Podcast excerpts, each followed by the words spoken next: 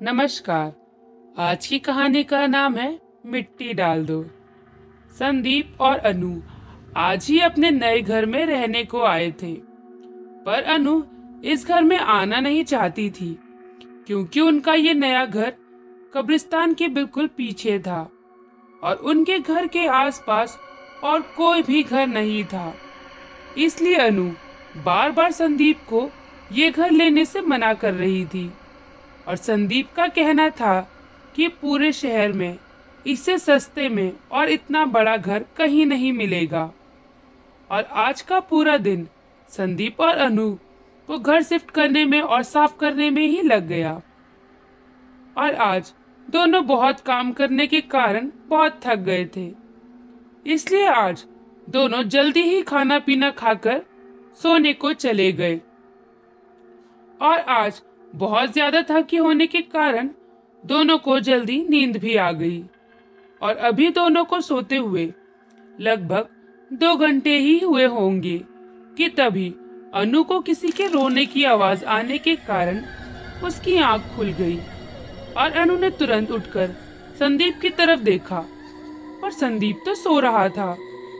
अनु को अभी भी किसी के रोने की आवाज़ लगातार आ रही थी। अनु अपने बिस्तर पर से उठकर बस यही सोच रही थी कि इस घर में उनके सिवा और कोई नहीं रहता और उनके घर के आसपास भी किसी का घर नहीं है तो ये किसके रोने की आवाज़ आ रही है? पर अनु ने फिर सोचा, कोई भी रो रहा हो, मुझे क्या? इतना बोलकर अनु फिर से अपने बिस्तर पर लेटकर सोने की कोशिश करने लगी।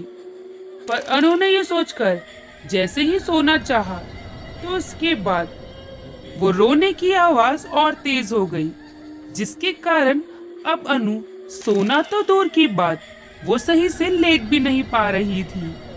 और इन्हीं सबसे परेशान अनु फिर से अपने बिस्तर पर उठकर बैठ गई और अनु ने फिर संदीप की तरफ़ देखा तो वो अभी भी ऐसे सो रहा था जैसे वो आवाज़ बस अनु को ही सुनाई दे रही हो।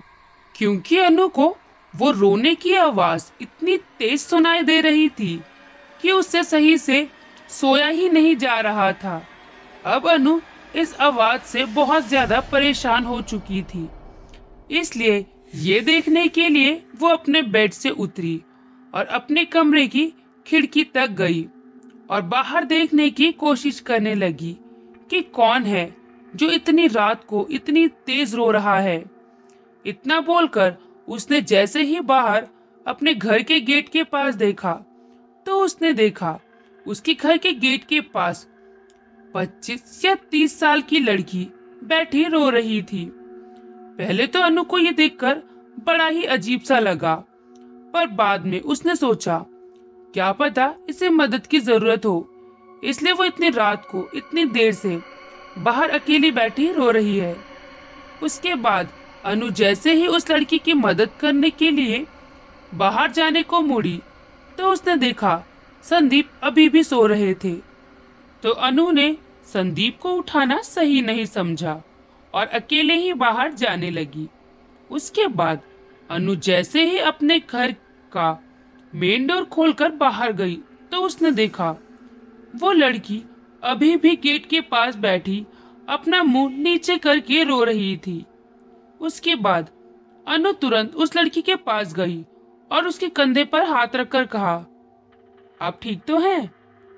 अनु के इतना बोलने के बाद उस लड़की ने धीरे धीरे अपना सर ऊपर करा और अनु की तरफ़ देखते हुए कहा, प्लीज़ मेरी मदद कर दो। अनु ने उस लड़की की बात सुनी और कहा कौन है आप? और बताओ, मैं कैसे आपकी मदद कर सकती हूँ? अनु के इतना बोलने के बाद उस लड़की ने कहा, क्या आप मेरी मदद करेंगी? फिर अनु ने कहा हाँ बिल्कुल, क्या मदद करनी है आपकी? अनु के इतना बोलने के बाद वो लड़की अपनी जगह से उठी और अनु का हाथ अपने एक हाथ से पकड़ा और कहा तो चलिए मेरे साथ। इतने बोलने के बाद वो लड़की अनु को अपने साथ ले जाने लगी। पर पता नहीं, अनु को भी उस समय क्या हो गया था कि वो भी बिना कुछ बोले उस लड़की के साथ जाने लगी। वो लड़की चलते चलते कब्रिस्तान के गेट तक पहुँची।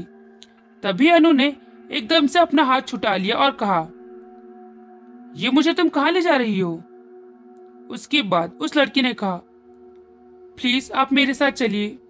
मुझे आपकी मदद की बहुत ज़रूरत है। मुझ पर विश्वास रखो, आपको कुछ नहीं होगा। उसके बाद, अनु को ना जाने क्या हुआ कि वो उस लड़की के साथ कब्रिस्तान के अंदर जाने लगी और थोड़ा ही आगे जाकर वो लड़की एक जगह पर रुक गई और अपने हाथ से इशारा करते हुए कहा, वो देखो, वो मेरी कब्र है। मेरी कल ही मौत हुई थी और मुझे आज ही यहाँ पर लाया गया। पर कुछ लालची लोगों ने मेरी सोने की अंगूठी के लिए मेरी कब्र तक को खोद दी, पर उन्होंने उसे सही से बंद नहीं करा। प्लीज़ आप मेरी कब्र पर मिट्टी डाल दो। अनु को कुछ समझ में नहीं आ रहा था कि वो सच है या कोई सपना, क्योंकि उससे एक मरी हुई लड़की अपनी कब्र पर मिट्टी डालने के लिए कह रही थी। पर फिर भी अनु ने थोड़ी हिम्मत करी और उस लड़की की कब्र पर मिट्टी डालकर जैसे ही खड़ी हुई तो उसने देखा, अब वो लड़की वहाँ नहीं थी। अनु को अभी भी विश्वास नहीं हो रहा था कि जो अभी उसने देखा, क्या वो सच था, या फिर उसका कोई एक सपना था। उसके बाद अनु तुरंत पीछे मुड़ी और सीधा भागते हुए अपने घर में ही आकर रुकी।